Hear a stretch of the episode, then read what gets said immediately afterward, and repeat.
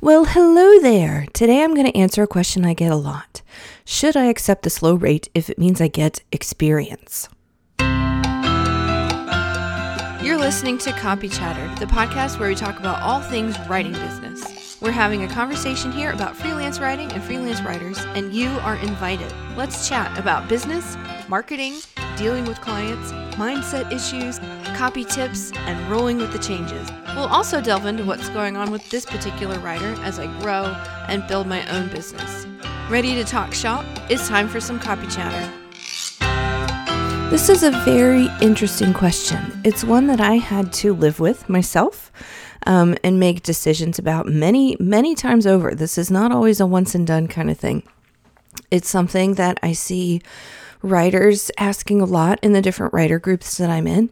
Um, not just new writers, but um, any writer who's trying to move into some kind of new service or something like that. Really, it's something that service providers of any kind are going to ask at some point in their career. And then the other thing, and this makes me mad sometimes, is that some clients will come to you and say, Yeah, we are going to pay you cheaply, or they'll even say, We are going to pay you nothing and in exchange um, you get exposure, right? So there's this kind of recurring joke in the online service provider world, at least the circles of it that I'm in. There's this joke about um, how you know, my kids are going to love having all that exposure for dinner, right? the idea is that exposure doesn't pay the bills, exposure doesn't put money on the table. And now this is um, mostly true. The, the, the, it, this is a like you know it's a concept this idea that exposure doesn't pay the bills that's a concept that um, is mostly founded in truth now there are exceptions um, there are times when the right exposure um, in the right place at the right time to the right audience can bring you lots and lots of leads and work and money but the exposure itself is that something that is worth doing some writing work for, uh, either for free or for low, you know, unacceptably low rates? And so this is something that you really have to tease out for yourself. And today, I want to help you make all the considerations that you're going to need as you work through this. Now, as you are considering an opportunity that pays primarily in exposure, I want you to think about the what is your overall strategy at this exact moment in your business? Is exposure something valuable for you? And is the kind of exposure that's being promised actually going to deliver on the promises that it makes? A lot of times the answer to this is no. If this is like just some random client in some random niche, doesn't have a huge name, doesn't have a big audience, but they are like, we're growing. Our audience is growing. We have an aggressive, you know, audience building strategy, blah, blah, blah, whatever.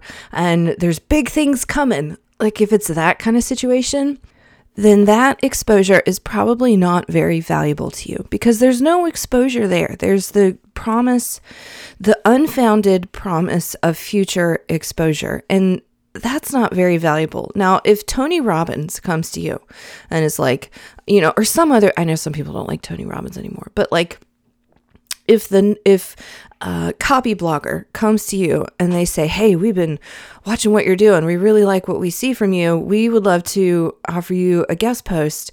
We don't pay our contributors contributors anything, um, but it's it's a really great exposure."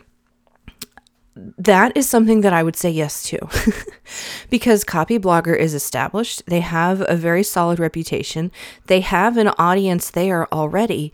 And you get like really awesome, not only visibility, which is another word for exposure, you get great visibility on that blog, but you also have a lot of validation that comes with that byline. So even if you don't get paid and you spend like five hours or more on the blog posts that they run for you, that is exposure that's valuable because you are elevating your profile. In like the minute it runs, your profile is elevated. It's not um, elevated to some imaginary future audience that's going to be there a year from now. That audience is there now. That status gets attached to your name today. um, you will be able to leverage that immediately. Being able to say, I was featured on Copyblogger, that means a lot to anyone who's paying attention. Now, your clients may or may not really know what that means, but you can, um, you know, include it in your masthead. And anyone who cares about what's in your masthead, which some of your clients will, um, they might go check it out. Or you can say it's a Brian Clark site, and he's fairly well known. Um, anyway, that is exposure that would bring you leads. It would raise your profile. It would make it easier for you to land other gigs. You know, you can springboard that into like Business Insider, Forbes, Inc., Entrepreneur Magazine, all kinds of other places, and and really. Uh, put your name out there. That's real exposure. That kind of exposure is valuable. Um, exposure from some cheapo client who um, is treating you like a commodity They just want free work and they are making promises of future exposure that may or may not even turn up because they don't have any exposure to offer you now. That's a big fat no in most cases. Um, so, if you're thinking about working for exposure, approach it less from a work standpoint and more from almost like a guest post strategy standpoint. If you know anything about guest post strategy, the idea is to appear on the right blogs where your audience is going to know you or where you're going to get um, your profile is going to be raised, your name is going to have a new, like, high value, like high ticket logo attached to it because you got this awesome byline.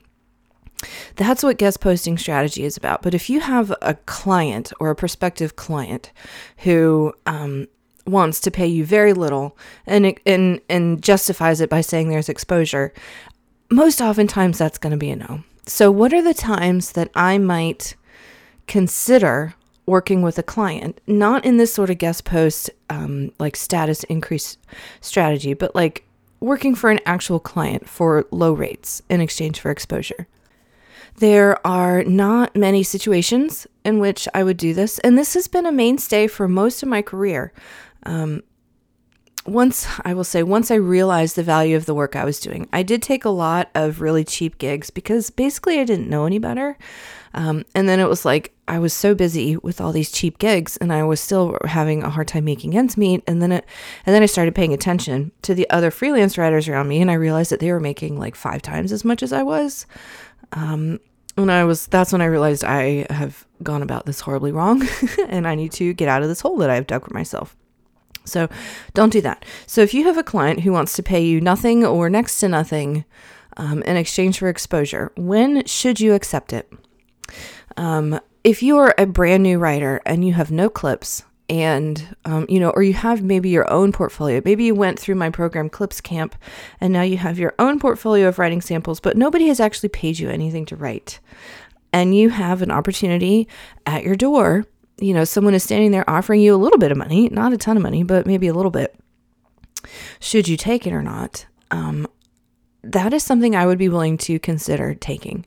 If it's something that looks interesting or something that you could do relatively quickly, you know, I'm not saying you're going to write a thousand words in half an hour because that's unrealistic, but like if this is something that's not going to take you 10 hours, it might take you two hours and you want the practice um, then you might as well get paid, even if you're just getting paid 25 bucks.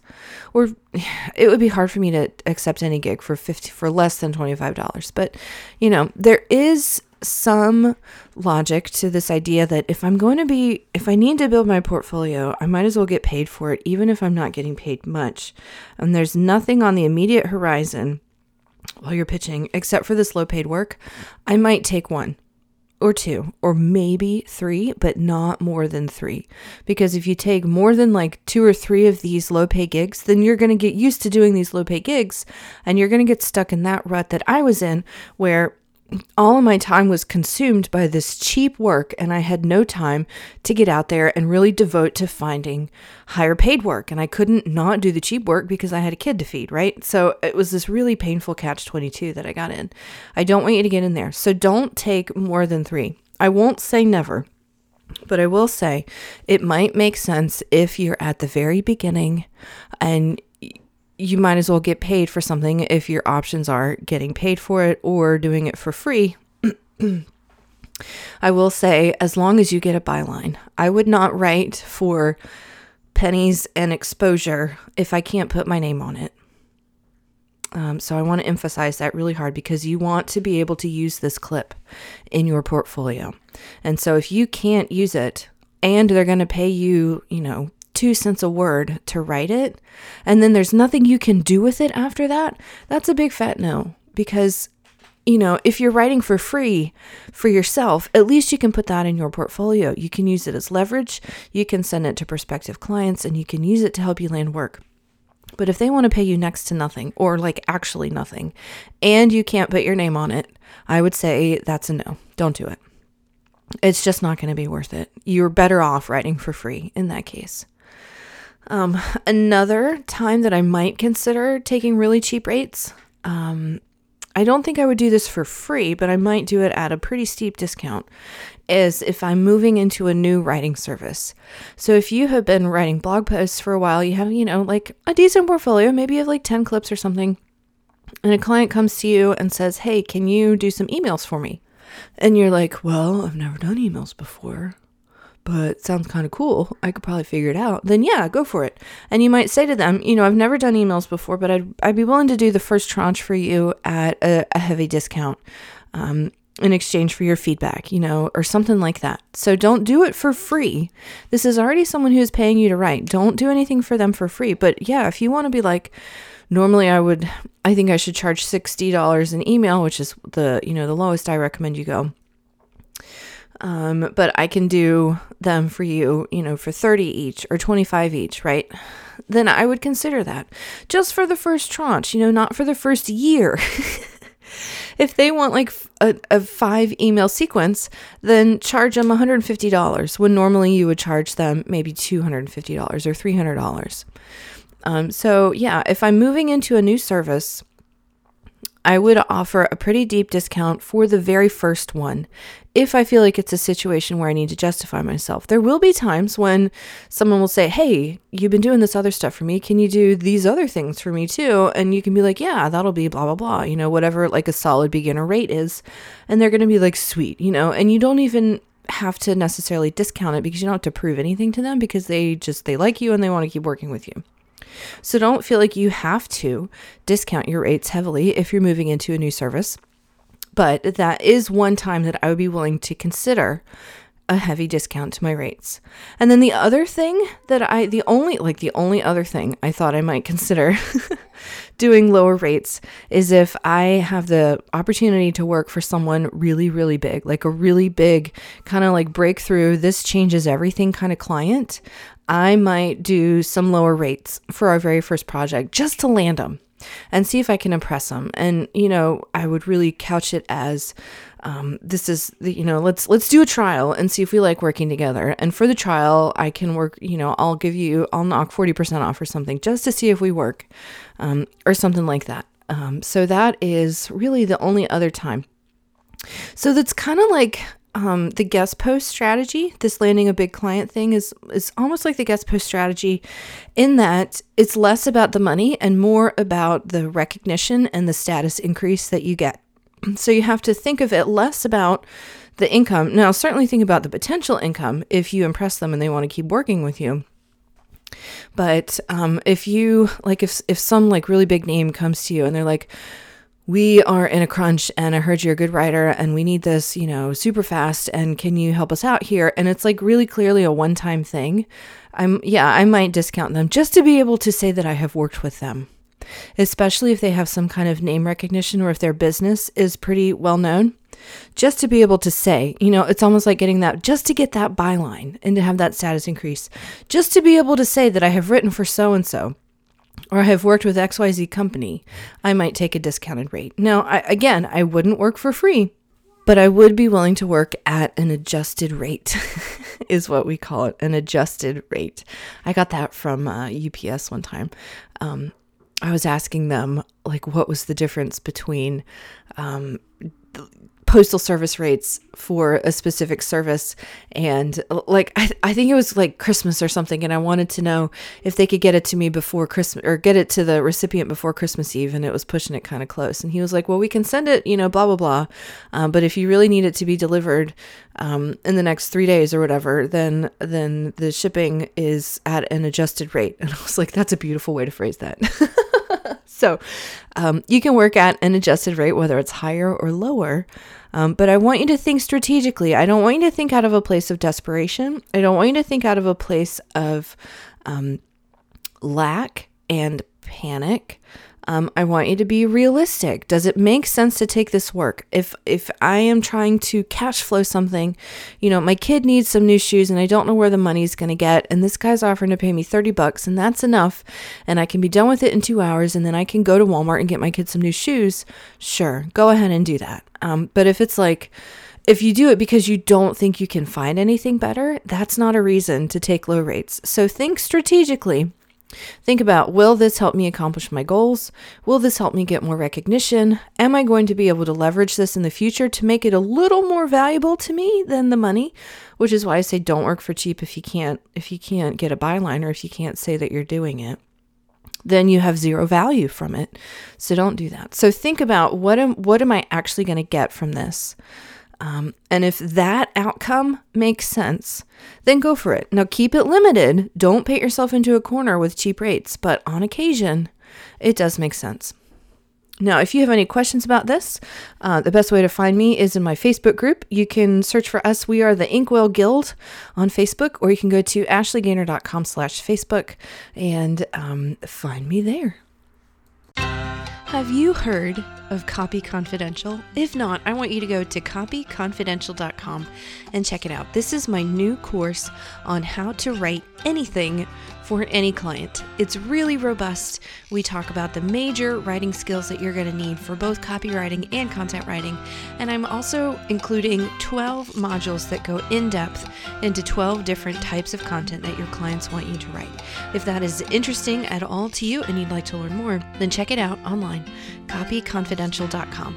And FYI, there is a secret, unannounced bonus that's not on the sales page yet for Client Bound. If you enroll in Copy Confidential, you get Client Bound for free. It's pretty cool. I hope you check it out.